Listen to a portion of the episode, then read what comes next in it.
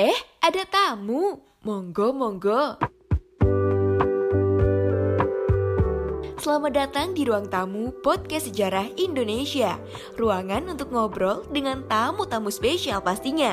Kamu mau ikut gabung? Yuk sini. Ruang tamu Podcast Sejarah Indonesia.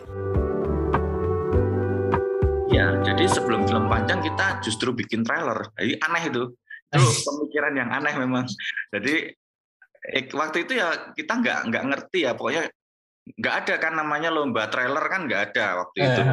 kalau di sekarang sudah banyak di di luar negeri banyak ada lomba trailer tuh banyak. Tapi kalau sekarang eh kalau dulu kita nekat aja. Oh udah kirim aja lah. Kirim. Ternyata waktu itu tahun 2012 pas awal-awal kita kan awalnya nyari investor harus bikin trailer dulu. Akhirnya trailer dulu kita lombakan. Eh ternyata menang. trailer menang nih. Iya, ternyata menang di luar. Itu kompetisi juga. di luar negeri atau di dalam negeri Mas Ari? Kompetisinya di Indonesia sih. Oh, di Indonesia. Ya, di Indonesia karena uh, bikin trailer yang ngadain Kementerian uh, Kominfo. Jadi hmm. uh, ada mereka membuat sebuah acara terus tapi di situ uh, apa namanya keuntungan kita karena kita bisa presentasi. Jadi kalau lo film festival film biasanya kan hanya ngirim filmnya. Yeah. Nah di sini ada semacam presentasi. Nah di situlah saya melakukan presentasi bisnis. Jadi kayak kayak kita Betulan ya mas. Pengembangannya kayak apa kayak gitu gitu. Nah itu yang kemudian membuat uh, kita menang. Nah menang itu dapat 50 juta. wow, wow ini modal nah, utama. Akhirnya, akhirnya sebagian kita uh, untuk teman-teman yang uh. hanya dibayar makan malam itu. Iya. Terus sebagian lagi kita gunakan lagi untuk pengembangan. Jadi bisa hire orang gitu. Walaupun gajinya ya kecil-kecil lah gitu. Nah, hmm. di situlah kita mencoba pendekatan dengan investor. Kalau kita kita sudah membuktikan ini teaser kita bisa diterima gimana, masih belum. Jadi hmm. belum belum kemudian ya oke okay, itu belum. Nah, setelah kita akhirnya lomba kedua, lomba kedua itu yang mengadakan uh, Telkomsel. Eh. Telkom bukan Telkom. Telkom waktu itu. Nah, itu akhirnya nggak nggak nggak ngira juga kita menang lagi. nah, jalannya. Dari situlah kemudian akhirnya uh, si investor itu mulai tergerak. Oh ya, hmm. berarti ternyata oke okay nih gitu. Akhirnya di situlah teman-teman mulai diberikan kantor yang layak, yang ya belum layak tapi cukup layak lah dikatakan kantor. Tadinya kan kayak hanya gudang yang kita pakai untuk kumpul gitu. Nah, akhirnya mulai dibeli dikasih kantor, terus di, mulai dibelikan komputer, terus akhirnya kita betul-betul merancang itu, merancang untuk akhirnya menjadi sebuah film yang panjang itu. Jadi prosesnya lumayan sih, lumayan menggeh-menggeh. lumayan menggeh-menggeh alias lumayan kesel ya Mas ya. Panjang banget berarti prosesnya. Nanti teaser dulu jadi terus kemudian sampai dapat investor gitu. Iya betul. Kayak cool banget gitu ya, seneng dapat investor gitu. Investornya yang yang jadi sekarang jadi eh produsernya Betul Surabaya bukan? Bukan ya Mas ya? Beda ya? Investornya Yayasan Amikom. Jadi hmm. uh, Amikom University kan dulu belum university ya dulu ah. masih sekolah tinggi.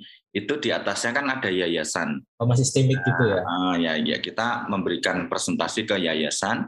Terus akhirnya ini eh, ketika disetujui tapi ada syaratnya. Syaratnya harus melibatkan banyak mahasiswa Amikom gitu. Nah, ini yang menarik nih sebenarnya. Oke. Okay. Gimana tuh gimana tuh gimana tuh gimana. Jadi menariknya adalah uh, film ini tidak hanya sekedar untuk komersial, mm-hmm. tapi akan digunakan untuk uh, kalau sekarang trennya itu jadi startup. Kalau dulu kita ah. nggak uh. ngerti istilah startup gitu. Uh. Tapi ternyata kita sudah melakukan itu gitu. Tanpa Jadi disadari. Uh, tapi startup bidang animasi kan kalau startup banyak banyak yang yang teknologi ya hmm. kayak Gojek dan sebagainya itu kan awalnya juga jadi startup. Nah hmm. ini startup untuk bidang animasi. Akhirnya kita banyak ngerekrut uh, apa namanya mahasiswa Amikom untuk hmm. kemudian uh, gabung dan join di project itu. Walaupun itu kita kita juga harus rekrut orang profesional profesional karena pertanggungjawaban kita untuk uh, secara komersial kan. Jadi hmm. ada 30% itu betul-betul profesional hmm. dan sisanya itu uh, mahasiswa Amikom dan mungkin ada mahasiswa mahasiswa mahasiswa lain dan lulusan universitas lain gitu bahkan dari SMK juga ada gitu SMK ada ada jadi uh, bahkan supervisor untuk of Surabaya di apa namanya di background artis itu hmm. eh bukan background artis jadi di coloring namanya oh, coloring. di coloring itu itu supervisornya SMK dia membawai oh. anak-anak S1 bawa anak D3 gitu oh lah jadi just tenang nih nah terus kemudian mereka nih yang siswa yang mahasiswa itu juga dibayar makan malam mas Oh enggak dong. kan udah ada investor. Oh iya, tadi udah dapat investor tuh. Ya, mereka mereka uh, dibayar seperti orang magang gitu. Oh, ada yang sifatnya magang, ada yang sifatnya uh, kayak karyawan uh, apa namanya freelance. Jadi yeah. yang karyawan freelance ya sesuai dengan UMK kan kita di Jogja ya studinya, yeah. berarti hmm. sesuai dengan UMK Jogja. Kalau yang magang itu minimal uang transport dan uang makan itu dijamin lah istilahnya gitu. Uh, sambil mereka belajar gitu. sambil mereka belajar juga mengharumkan nama bangsa. Ya betul. Terus gini, nah berhubungan sama mengharumkan nama bangsa kan animenya udah nih udah dipilih. Ya. Kan. Terus kenapa kok nariknya tuh cerita sejarah gitu kan? Kalau Ghibli, hmm. terus kemudian Disney yang lainnya itu kan mereka kayak wah kayak imajinasi, mereka bikin sesuatu hal yang lain. Kenapa kok apa nariknya sampai kok pertempuran Surabaya gitu cerita sejarah gitu itu itu gimana sih mas? Nah Mas Ari ini kan juga penulis skenario juga nih gimana sih? Iya betul. Iya jadi uh, dulu gimana ya kayak kita betul-betul membuat Battle Surabaya itu sama sekali nggak ngelihat apakah ini nanti kemudian market responnya seperti apa gitu karena kita waktu itu betul-betul di dalam dunia film khususnya di Indonesia itu sama sekali belum ada informasi tentang bagaimana uh, film apa yang kemudian akan menjadi uh, bagus. Ternyata drama, horor dan komedi itu kan posisinya tertinggi gitu. Ya nggak ngerti iya. kalau film sejarah itu ternyata nggak nggak laku. benar, benar. Karena kita punya semangat. Jadi waktu itu gini, kita punya semangat bahwa setelah paling tidak ya ketika latar belakang kami lah nonton film-filmnya Ghibli, nonton film-film zaman dulu lah ya Nah, itu kemudian kenapa enggak ya kita bikin sesuatu yang yang yang kita persembahkan wah itu idealnya itu persembahkan uh, untuk Indonesia kita ingin ingin mau dong Indonesia juga punya uh, sesuatu yang bisa dijadikan kebanggaan bangsanya untuk uh, memberikan informasi tentang sejarah tapi dengan cara yang berbeda gitu nah yeah. itu itu itu awalnya gitu sebenarnya jadi keinginan kita untuk membuat sesuatu yang beda dari film-film sebelumnya. Jadi kan sejarah film-film sejarah sebelumnya itu kebanyakan biopik ya, mesti menceritakan yeah. tokoh seseorang yang terkenal yang dia adalah pahlawan besar kemudian dijadikan film gitu. Nah, kita ingin mencoba bahwa kita coba dong pendekatan lain gitu. Berarti ini tokohnya siapa? Ada yang nyelat, oh Bung Tomo. Enggak, bukan Bung Tomo, bukan Residen Sudirman. Kita ciptakan tokoh fiktif gitu. Jadi kita hmm. ciptakan tokoh fiktif yang mendekati uh, target uh, apa namanya penonton filmnya. Jadi mendekati targetnya itu ya remaja, kemudian anak-anak uh, mahasiswa dan ya sedikit orang dewasa. Makanya kita ciptakan tokoh Musa, Yumna, dan Nu itu. Nah itu ya, mas. Itu. Berarti kalau misalkan ini kan apa dari beberapa sumber sebut di terutama di suara.com bilang bahwa Mas Arif bilang juga ini perpaduan antara cerita fiksi dan juga cerita apa fakta sejarah juga. Jadi kalau fiksinya itu di Yumna, Musa sama Danu itu itu itu memang fiksinya di situ ya berarti ya Mas. Betul betul. Nah, betul. Kalau kalau gini kalau boleh saya ngomong sih sebenarnya gini. Eh kalau sejarah itu memang benar Mas. Jadi kalau misalkan dikulik nggak pakai kemasan yang apa ya bisa dibilang kemasan yang beda gitu kayaknya ya udahlah kayak gitu-gitu aja gitu loh dan dan ini ini saya memang backgroundnya kan guru ya mas sebetulnya. Ya. Ketika ya. memberikan pembelajaran tentang sejarah yang itu itu aja kok ya ya ya seperti itu mas. Mereka lebih tertariknya dengan hal-hal yang ini dan yang lainnya seperti itu. Nah kemarin itu kenapa saya juga akhirnya nyari Mas Ari itu karena memang lagi seneng lagi nonton anime gitu kan. Siapa ya? Oh ada Battle of Surabaya. Cerita menariknya gini mas. Dulu itu saya tahun 2015 itu dapat ini tugas dari kampus yeah. buat nyusun yang namanya majalah. Yeah. Jadi tugas jurnalistik namanya. Yeah. Nah kita tuh terus kemudian kelompok kita punya punya segmen ataupun kolom itu harus diisi tentang history interesting gitu. Yeah. Nah, terus kita bingung ya apa gitu ya. Kalau misalkan diwawancarai orang masuk kolom itu tulisan lagi, tulisan lagi. Nah pas kemudian searching, eh kok muncul animasi apa gitu Battle of Surabaya gitu kan nah ketertarikan saya dari tahun itu tapi semenjak tahun itu saya belum pernah nonton Battle of Surabaya beneran baru baru tahun tahun lah baru tahun lalu gitu ya baru itu juga sebagian nah baru kemarin sebelum ini ketemu sama empunya saya nonton benar-benar full yang akhirnya lihat bahwa oh gila ini maksudnya ngambil konten sejarah tapi dikemas dengan hal-hal yang seperti ini gitu itu yeah. mind blowing banget kalau Mas Ari sendiri uh, di penulisannya itu ini nggak sih Mas butuh riset nggak sih? Oh jelas Mas. Aha. Jadi uh, kita kan apa ya target marketnya terutama kan anak-anak atau generasi muda yang uh, istilahnya masa-masa kalau dikatakan secara ilmiah itu masuk masa post literasi, mestinya ya.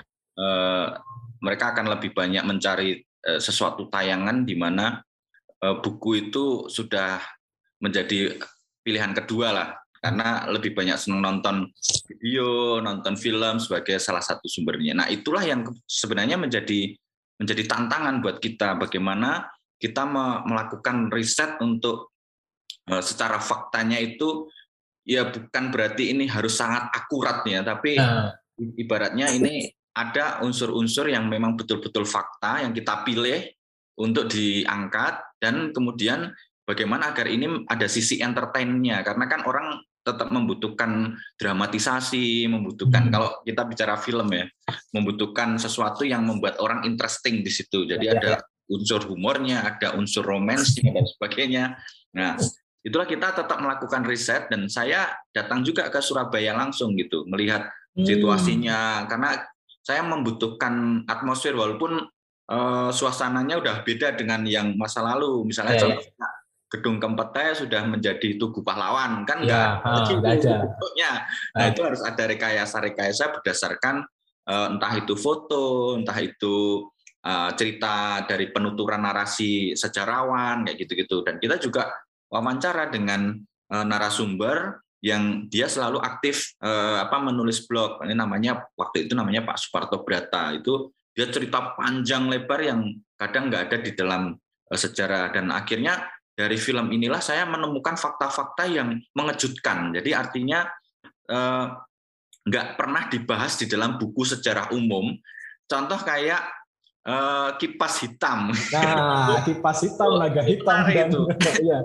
Iya, itu karena ini bicara tentang kipas hitam itu waktu itu saya kiranya wah ini ada ada isu yang mungkin dibuat-buat tapi ternyata itu benar-benar ada gitu karena Joyce Celebra menulis buku tentang tentang saya lupa judulnya pokoknya tentang bekas-bekas uh, uh, apa namanya didikan Jepang. Salah satunya adalah kipas hitam. Ketika dirunut saya akhirnya melakukan penelitian literasi.